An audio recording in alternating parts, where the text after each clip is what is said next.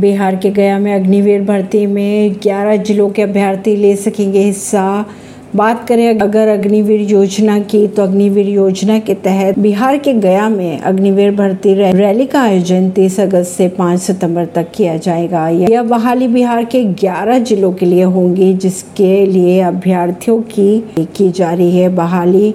खबरों के अगर माने तो अप्रैल में हुई थी लिखित परीक्षा में चयनित युवा इसमें हिस्सा ले पाएँगे। परवीन नई दिल्ली से।